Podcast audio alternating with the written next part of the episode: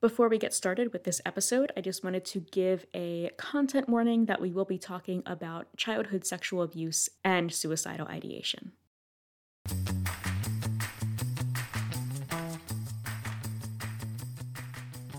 Welcome to Hooked. I'm Rachel, your guide through the perplexing and sometimes deadly world of internet catfishing. Why do people catfish? And how many lies can they tell before they get caught? Stick around to find out in this week's episode of Hooked.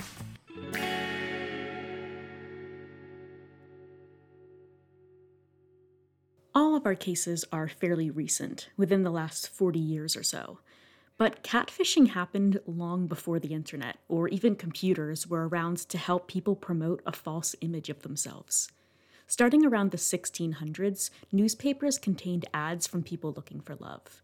These had nearly as many names as papers they appeared in Lonely Hearts columns or Cupid clubs, matrimonial ads, personal ads, and love brokers. Women and men would describe themselves, their assets, and what they were looking for, or marriage agencies would do it for them.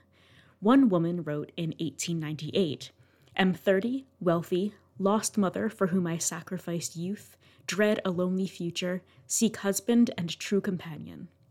Another wrote in 1914 Honest widow, 48, working hard, wants acquaintance of sober, kind hearted gentleman over 55 with steady city position. A man wrote just below that one A mechanic, middle aged, would like to meet a working woman aged about 46 years, with no encumbrances, particulars in the first letter. No triflers or agents need apply. In 1929, the Detroit Free Press published an article about the columns and described the patrons as falling into one of two categories middle aged people who were overlooked by Cupid, and youths anxious for the responsibilities and joys of married life the latter of which, they clarified, mostly meant sex.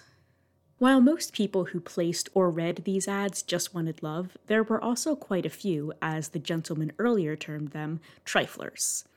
Some triflers were merely long term annoyances, a person who would correspond with someone for weeks or months, only to meet them and discover at some point that their to be sweetheart was not who they said they were in one aspect or another.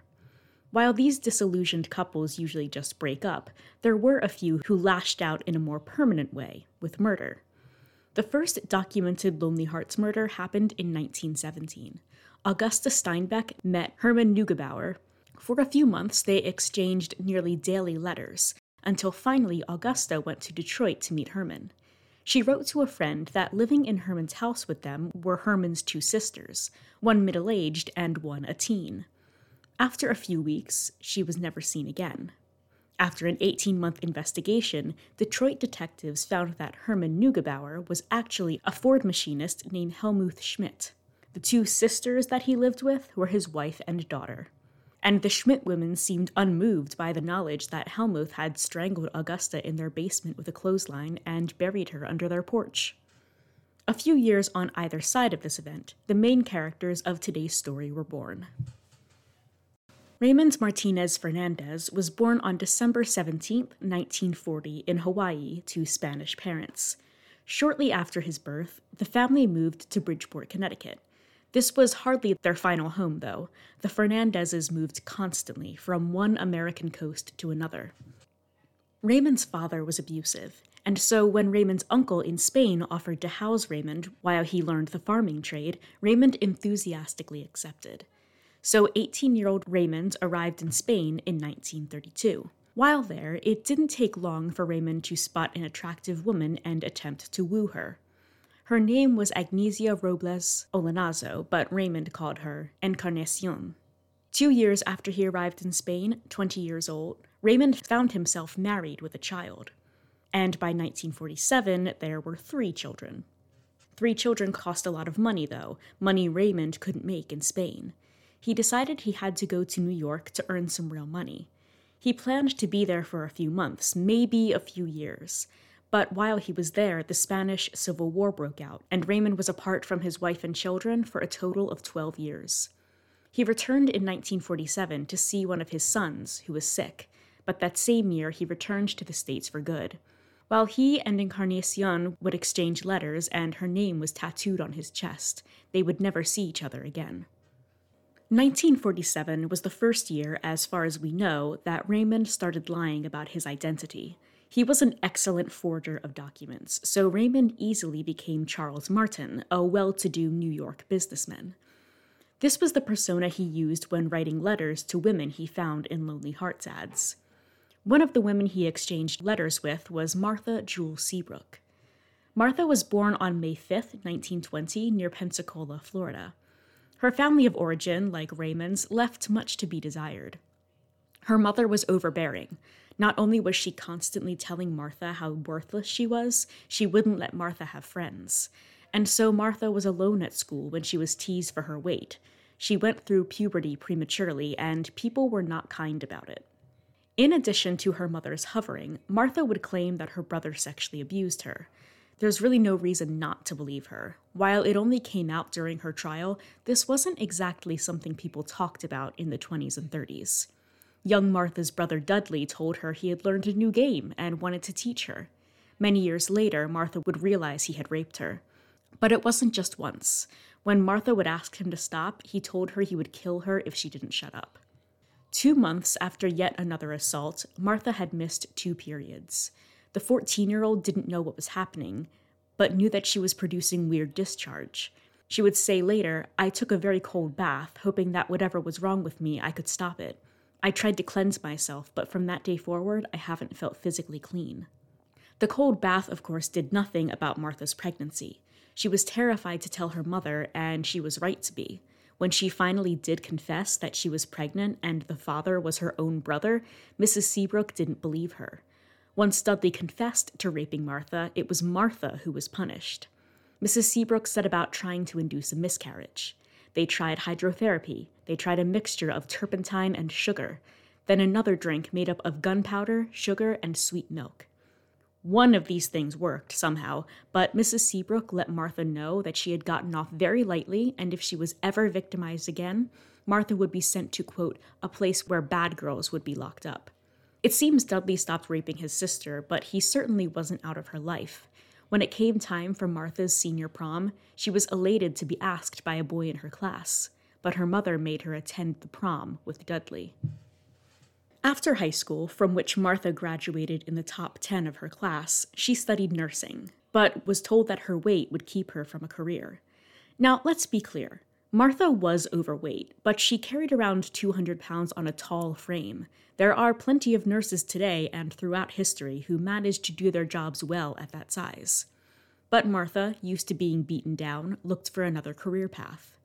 Around this time, two of her friends had died, and Martha had found herself thinking how strange and oddly inappropriate it was that female bodies were readied for funerals by male undertakers.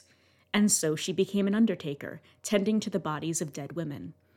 She moved to Pensacola for the job, getting her own apartment.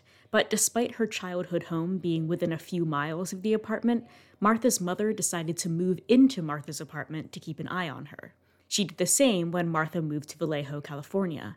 Martha had decided to give nursing another try, graduating as an RN in 1941, and got a job at a hospital in California. Unfortunately, she was forced to hand over her $33 a month paycheck to her mom. Martha left the hospital job and quickly jumped from her new job to a different one after she claimed she was sexually assaulted by her boss. Just as she had when Dudley assaulted Martha, Mrs. Seabrook blamed Martha for the assault, and Martha tried to kill herself, the first attempts of many over the next few years. After losing her job following the assault, Martha met a Navy man and fell in love. The man wanted to marry her, but Mrs. Seabrook wouldn't allow it. Defeated again, Martha and her mother moved back to Pensacola. The Navy man pursued Martha, though, as well as he could from across the nation. He sent Martha money so she could come back and marry him, but when Mrs. Seabrook found out, she called the man and told him that her daughter was mentally unbalanced and he should forget about her. And it seems he did. Soon after, Martha was sexually assaulted at a party. In 1944, Martha met Alfred Beck.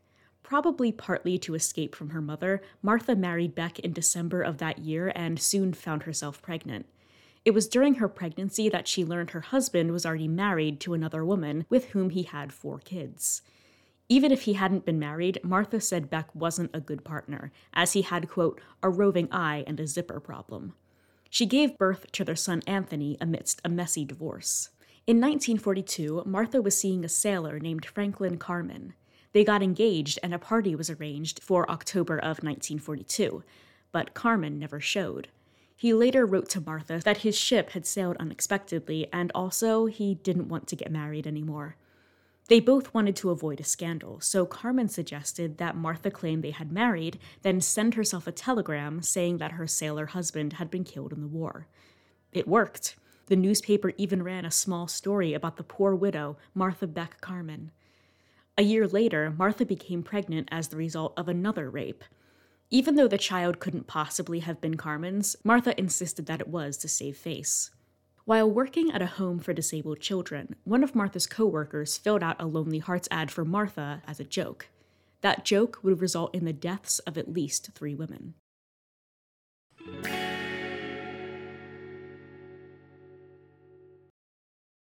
Even though Martha hadn't been thrilled to discover that she had been featured in a Lonely Hearts ad, she couldn't deny that getting letters from men was fun. And after a lifetime of sexual abuse, this probably felt like a much safer way to get to know a man. In December 1947, Martha got a letter from a Raymond Charles Martin. He quickly became her favorite, and she, it seemed, was his too. He didn't have a problem with the fact that she had children. She'd had a daughter by then, Willa Dean. In fact, when he sent gifts to Martha, he made sure to include some of the kids, which he signed from your New York daddy. Gross. Within a month of their first letters to one another, Raymond traveled from New York City to Pensacola to visit Martha. The weekend was described as sex filled, and when they weren't having sex, Raymond was nice to Martha's kids. When he got back to New York, though, he sent Martha a letter saying that actually he didn't want to continue their relationship. For a second time, Martha tried to kill herself, unsuccessfully. When word of the attempt got back to Raymond, he grudgingly said that he and Martha could try again. She enthusiastically agreed, traveling up to New York where she stayed for a few days. When Raymond said that she could move in with him, Martha went back to Florida to get her kids and returned immediately to New York. But after a week of living with a woman he wasn't really into and two screaming kids, Raymond told Martha that she could stay, but the kids had to go. This is the part of most stories where the parent stands up and says, I could never leave my babies behind. But nothing about Martha's life comes from a storybook. She walked her kids to the Salvation Army and left them there. Later, she'd say, At the time, I was torn between two loves the love for my children and my love for Raymond. I weighed the two and knew I had no place to go with the children. Once the apartment was rid of little ones, things went better for Raymond and Martha. But the thing that bothered Martha was that Raymond was still answering Lonely Hearts ads. When Martha asked Raymond why he kept writing to them when he had clearly already found his soulmate in her, Raymond said he liked getting pictures from, quote, these old hags. In his initial letters, Raymond, or rather his persona, Charles Martin, would ask the women about where they lived, their house, and their hobbies, to try and suss out how much money these women might have. In the end, Raymond estimates he exchanged letters with about 50 women. His plan seems to have been to woo these women and steal their money. Whether murder was initially included in the plan isn't known, but more than half of the Lonely Hearts women Raymond met in person exited the relationship with their lives. In general, the plan went like this Raymond and Martha would claim to be Charles and Martha Martin, a brother and sister. The two would meet a woman in her hometown and take a look at the things of value she had. They'd convince her to liquidate some of the assets and put the cash in a joint bank account with Raymond. But not all of the women made it to this point. One of the first, Agnes Denyer, had $10,000 in the bank, almost $900,000 today. But according to Raymond, she was out for a good time and I didn't like her attitude. So they left Agnes unharmed. Esther Henne was the next target.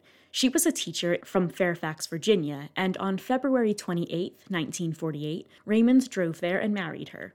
Martha came along, Esther moved to New York with the siblings, but it didn't take long for her to suspect that they weren't siblings at all. Quote, they acted too lovingly to be relatives. And also, Martha was an unyielding cockblock. She would not leave Raymond and Esther alone together. Ten days after her marriage to Raymond, Esther found that her engagement and wedding rings, along with her watch, had been pawned. Still, she didn't leave. Raymond was charming, Esther said, but she was afraid of him sometimes. He could get out of control when he was angry. She also suspected the pair had drugged her a few times. Even with the intimidation and drugging, though, Esther wouldn't give Raymond what he asked for her insurance policy and money from her assets. After hearing rumors around the apartment complex that a woman Raymond had married years before had died mysteriously on their honeymoon, Esther left New York. She lost about $4,000, but unlike the next target, she'd kept her life. Because of those murder rumors around the complex, Raymond and Martha knew they had to get out of New York. And it was just as well. The next person on their list, Myrtle Young, lived in Arkansas. They packed their things, took an extended vacation in Florida and Cuba. Then, in August of 1948, they drove to Arkansas. Myrtle Young was 42 and quite the businesswoman. She owned and ran a hotel and restaurant, but once Raymond and Martha arrived, they convinced her to sell it and start a new life. Myrtle got $6,000 for her businesses. The trio traveled to Chicago, where Raymond set up a joint bank account and the new couple got hitched. 4,000 of Myrtle's dollars went into the account, and the rest was used to buy a new car. Once all of this was done, Myrtle was no longer useful to Raymond and Martha. They put Myrtle on a bus back to Arkansas. Myrtle said she didn't feel well, so Raymond gave her some bicarbonate soda. When the bus reached Springfield, Missouri, Myrtle was feeling worse and was taken to a Little Rock hospital. There, she fell into a coma and died a week later. While these days most people believe Myrtle's drink was spiked, her death was never investigated because she had already been in ill health. Shortly before meeting Raymond, she had suffered a cerebral hemorrhage. After an attempt in North Carolina was a bust, Raymond and Martha went to Vermont to meet Irene LaPont. Irene could perhaps be called the beginning of the end, at least for Martha. Because before Raymond and Martha met Irene, Martha believed with her whole being that Raymond loved her. He had told her that he just enjoyed manipulating these women and stealing their money. He called them old hags. It was Martha that he was having sex with, even if she never had an orgasm. And yes, Raymond was kind to these women once he met them, but he had to, to lure them in. All the relationships ended quickly, and Martha was still there for Raymond. But Irene was a different case. Raymond seemed to genuinely like her and be attracted to her, and so Martha decided to sabotage the relationship. She wrote Irene a letter telling her that Raymond was a terrible man and she'd never be happy with him. Unfortunately, Irene brought up the letter to Raymond, who was furious at Martha. They had an explosive fight, and Martha decided to return to Pensacola. She was not welcomed back with open arms. Mrs. Seabrook, the one who had insisted on living on both coasts with her daughter for years, told Martha that she was not welcome in the Seabrook home. Martha was a sinner, Mrs. Seabrook told her, for having premarital sex, and Mrs. Seabrook was trying to forget she ever had a daughter. Luckily for Martha, Raymond had a change of heart. He contacted her in Florida and told her he wanted her to come back. So she did. By early November 1948, Martha was again in New York. It was sometime in the last two months of 1948 that Irene decided she couldn't be with Raymond. Perhaps, like most of the other women, she'd noticed that the relationship between her new husband and his alleged sister was definitely not one of siblings. She had even somehow figured out that she was meant to be a murder victim. And yet, part of her farewell letter to Raymond read Our plans had better be called off. I just can't have faith in you. She closed by saying that she knew they had intended to end her life, but, quote, I love you, darn it. Well, darling, so long. On the first day of 1949, Raymond and Martha went to Albany to meet Janet Fay. Janet had been a target from the beginning of the letter writing scheme. She was over 20 years older than their other targets at 66, but to Raymond, that simply meant she had two extra decades to save money. And save she had. Not only did she have a lot of money in the bank, she also wore a large diamond ring when she met the couple. After Raymond had set up the joint bank account, she came back to New York City with them. Because Janet was nearly 30 years older than Martha, who was 29, Martha didn't think she had to worry about Raymond being attracted to Janet. But as it happened, Raymond was very attracted to Janet, and as far as records show, she was one of the only victims that Raymond had sex with multiple times. This sent Martha into an absolute tailspin. Though she was supposed to be Raymond's sister, or perhaps because she was supposed to be, Janet was very put off by how obsessed Martha was with her brother's sex life. Janet told Martha, As soon as he and I are married, you'll not live with us. A few days after she arrived in New York, Janet started to suspect that something was just not right, and Raymond and Martha knew she was suspicious. There are about a half dozen stories about the night the couple decided to kill Janet. She would be their first violent killing, and how and why and who did what depends on when and by whom the story was told in the upcoming months. But here's the bare bones of it. The night of January 4th, the three were playing a game of strip poker. Totally normal to do with your would be brother and his soon to be wife, right? Even stranger, the agreed upon winner would have Raymond to themselves for the night. According to Martha, she won. The New York apartment was small, certainly not meant for a couple and a third wheel. That night, Raymond had elected to sleep on the couch while the women shared the bed in the bedroom. Raymond went into the bathroom, and when he returned to his couch, he found Janet lying on it, naked. She told him she wanted to have sex with him. He turned her down, stormed into the bedroom, and told Martha to get Janet off the couch and back into her clothing. Janet was still naked when Martha went into the living room. Martha told her, For a woman of your age, you're the hottest bitch I have ever seen. She eventually coaxed Janet into their shared bed, but as Martha was trying to sleep, Janet started panicking. She wanted to know what Raymond was planning to do with her money that he had put in the shared bank account. Martha, annoyed, told her to calm down, and Janet shot back, Do you get paid to make that remark? Eventually, Janet got so worked up that Martha went into the living room and told Raymond to give the woman her money back and put her on a train to Albany.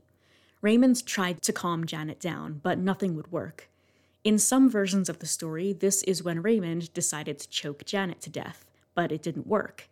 In every version, there is a hammer and a handkerchief, but where the hammer came from, how it ended up in the bedroom, and how it was used isn't agreed upon. In one version, Raymond handed Martha the hammer and told her to hit Janet over the head with it. When Martha hesitated, Raymond said, If you love me, you'll do it. So she did. In another version, when Raymond realized it was too hard to choke Janet with his bare hands, he used the hammer and the handkerchief to make a garrote. In still another version, it's Martha that does the actual killing. However, Janet was killed. Once the deed was done, they put her body in a steamer trunk and threw the murder tools in the East River. They removed the bloody carpet and cleaned up the scene. The next day, they brought the trunk containing Janet's body to a nearby apartment rented by Raymond's sister Lena. Later, while pursuing their next victim, Raymond would return to the apartment and bury the body in the backyard of the building, covering the space so seamlessly with concrete that it couldn't even be found when Raymond told the police exactly where to look.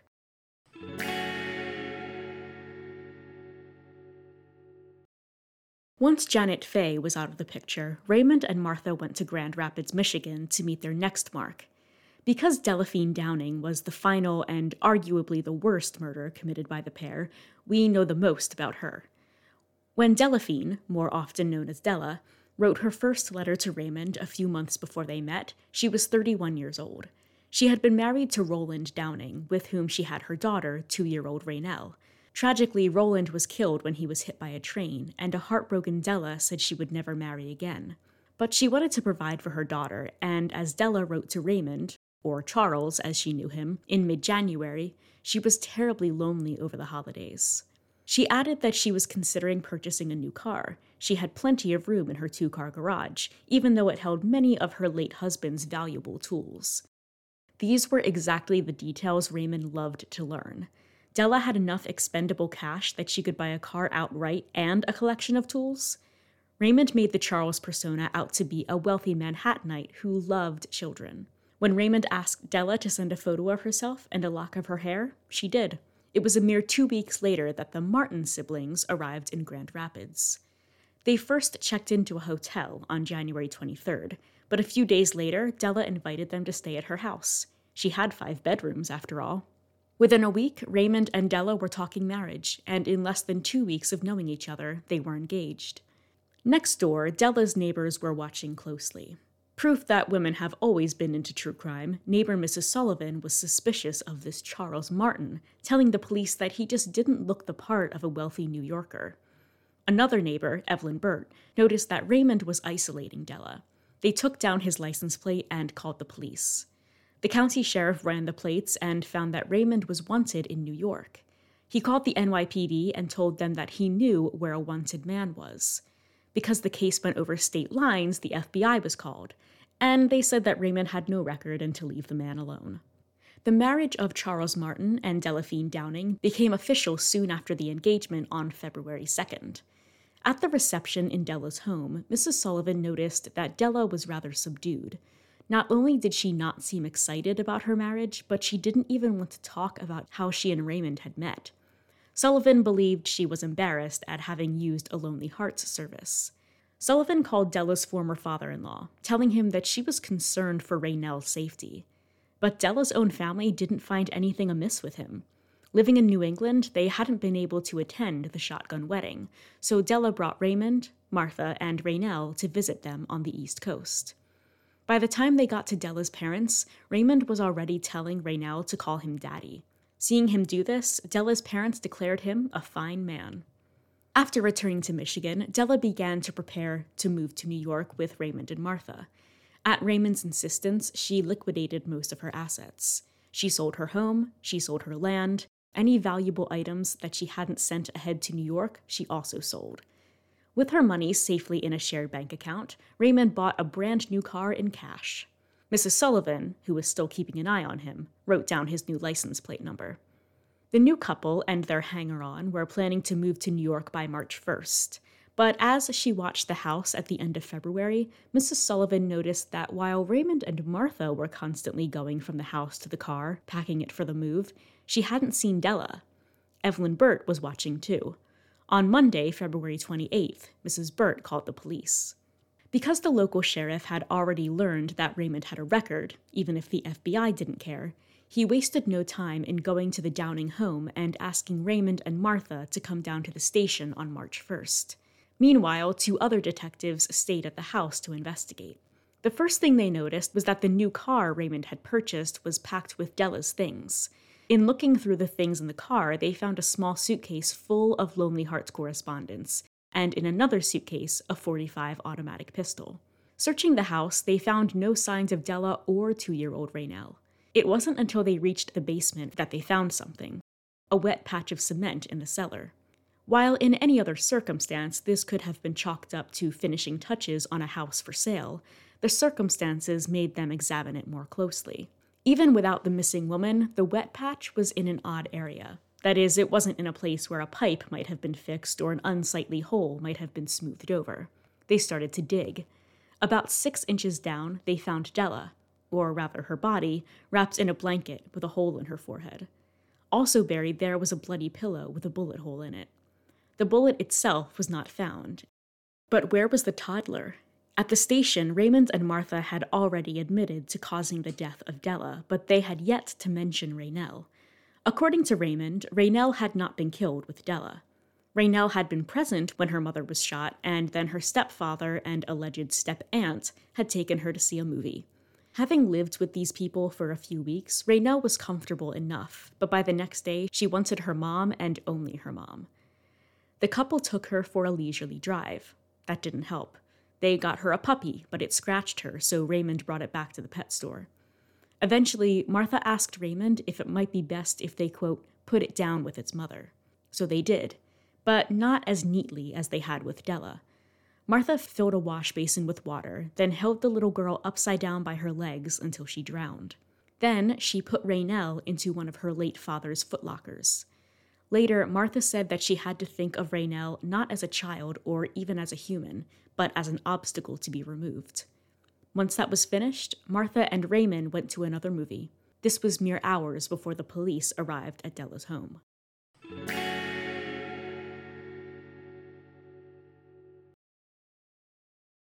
At the police station on March 1st, it hadn't taken Martha long to spill at least some of the beans.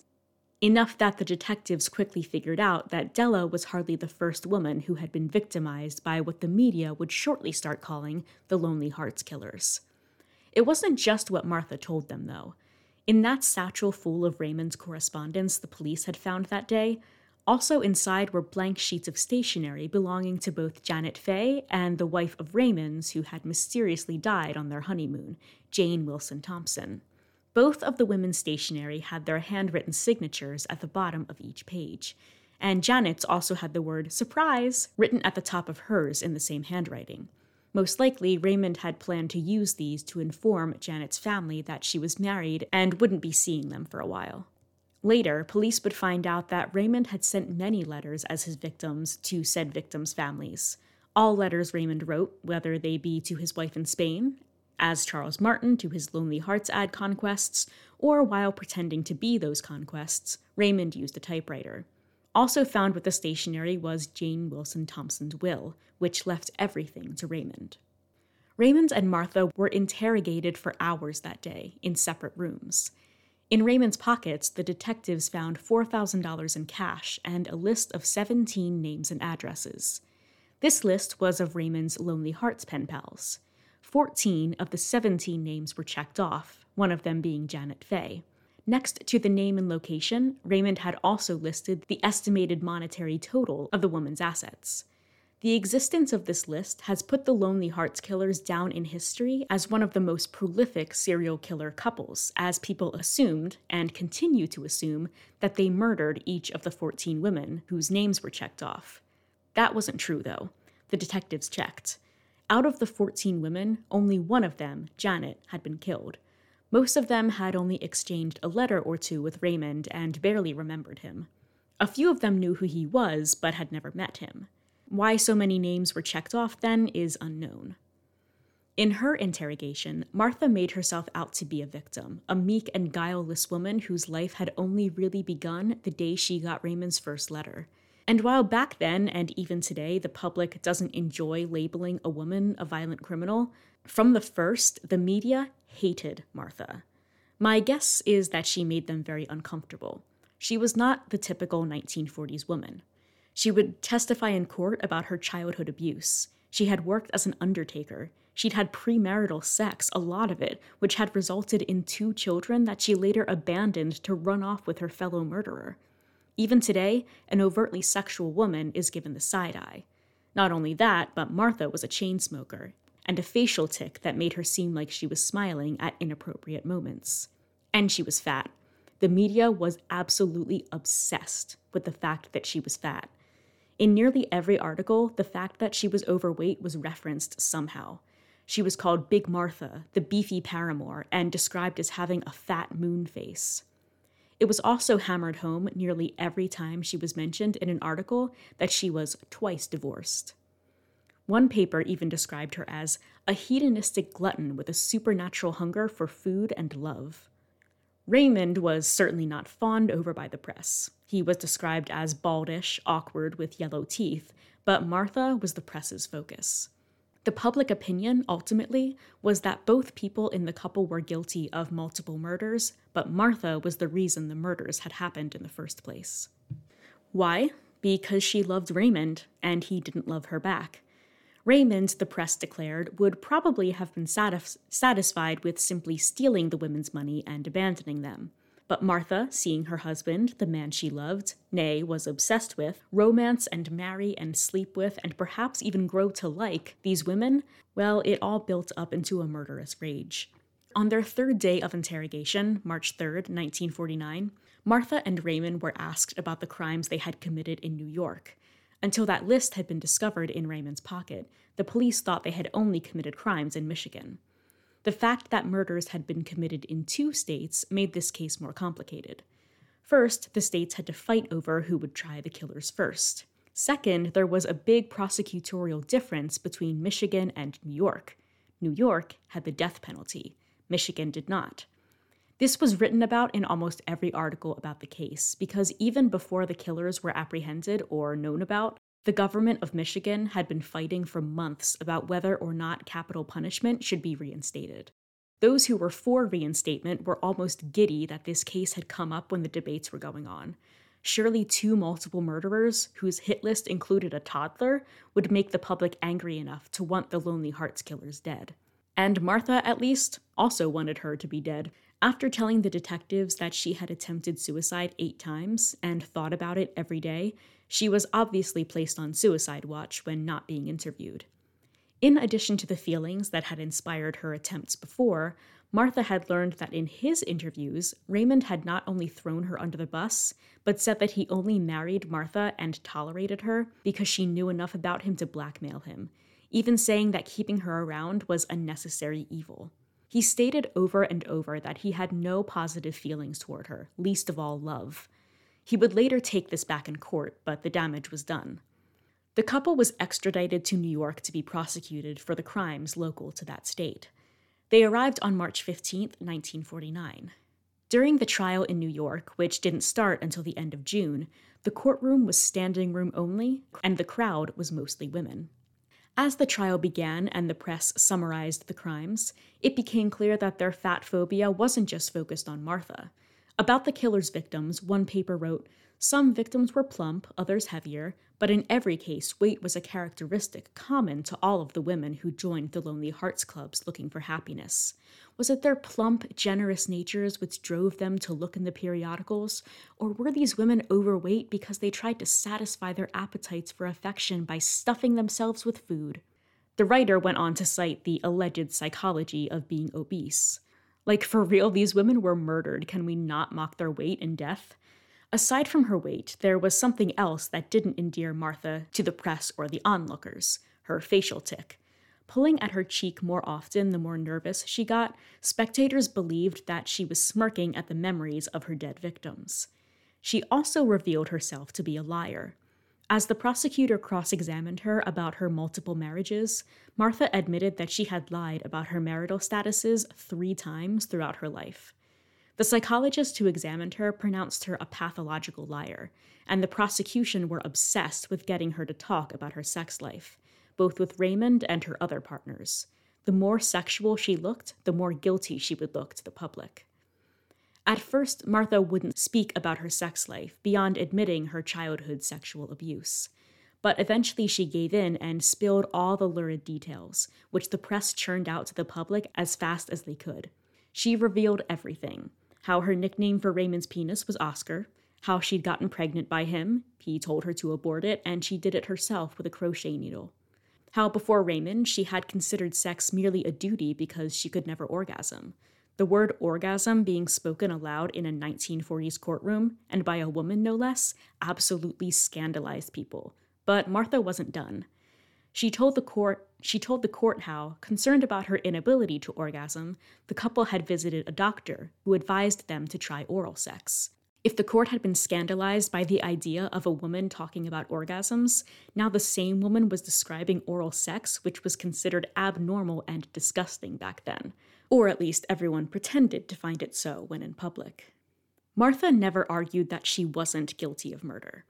She also made it clear that she did not fear death, while she did say that she didn't want to die by the electric chair, both she and Raymond stated during interviews that they would simply kill themselves before that happened. Martha told the court that since she was young, she had considered suicide almost daily. A death sentence would be a welcome relief. Martha's very last words on the stand were a reiteration of the admission she'd given during her psych evaluation. Quote, My story conflicts with all of them. I've been sitting here lying. I lied in Michigan, and the statements that I am telling you now, even though they are the statements I gave to my lawyer, are still lies. When it came Raymond's turn to take the stand, his lawyer tried to argue for insanity. Raymond told the court that before the murders, he had had two traumatic brain injuries.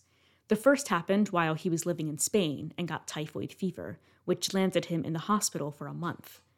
The second was when he was serving in the armed forces and was on a boat. As he descended into the bowels of the ship, the metal hatch fell onto his head, leaving him with a hairline fracture and a lifetime of constant headaches. The same psychologist who diagnosed Martha as a pathological liar also said that while, yes, the metal hatch hitting Raymond may have caused brain damage, he believed that what affected Raymond's psychology more was PTSD from serving in a war. When he had returned from serving, Raymond couldn't get enough of telling his family, anyone he ran into socially, and especially his cellmates, gruesome stories of the things he'd seen abroad. What was especially telling about this, though, the doctor said, was that none of these stories were true.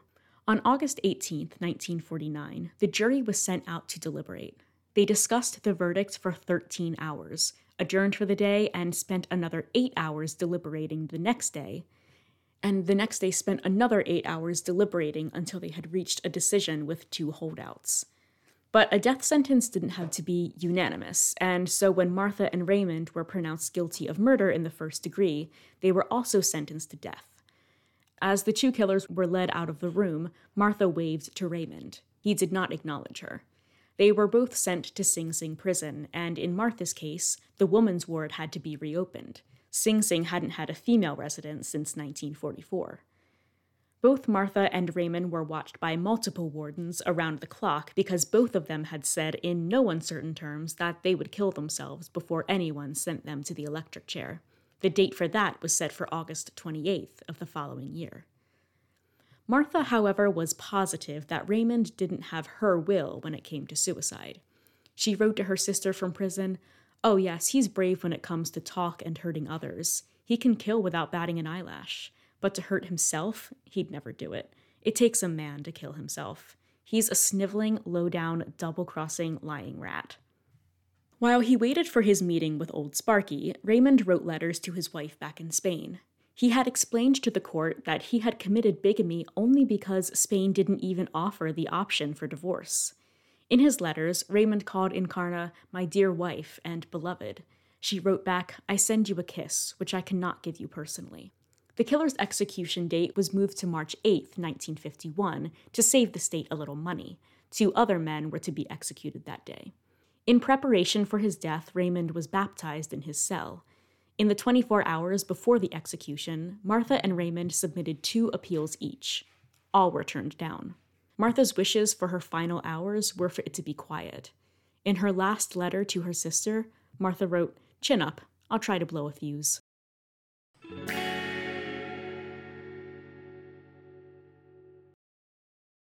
On the day of their execution, Martha and Raymond joined two other men who were to die that day. The men all wore white shirts and black pants. Since a woman hadn't been executed in nearly a decade, Martha just had to wear her own dress. 32 people observed the execution two policemen and 30 reporters. Raymond was killed second to last, and Martha last. The media's fat phobia was present up to and following her death. They wrote that Martha had to go last because she was so very fat. They informed readers that the electric chair was a tight fit. The coupling of Martha and Raymond was really a perfect storm. While Raymond had been abusive and had even killed before he met Martha, Martha had never harmed anyone but herself before she paired up with Raymond. For Raymond, she abandoned her children. She helped fleece women who were looking for love, and she even killed a child to keep up her relationship with him he had some kind of evil hold on her. The Lonely Hearts killers are known as serial killers. Secondary sources list them as having killed upwards of 12 people, but their true body count was only three Janet Fay, Della Downing, and Little Rainelle. Even so, Martha and Raymond remain some of the most infamous killers in history. As this podcast shows, they were some of the first, but certainly not the last, to use love to draw in victims. Thanks for checking out Hooked this week. We'll be back next week with a new story. But for right now, you can find me on social media on Twitter at Hooked Podcast One, that's the number one at the end, on Instagram at Hooked Podcast, and on Facebook at Hooked the Podcast. Also, I'd love it if you left me a five star review on iTunes or wherever you get your podcasts. And if you really like what I'm doing, head on over to patreon.com slash hookedthepod where you can get access to early episodes and regularly released bonus episodes. Again, thanks so much for listening, and I'll see you next week.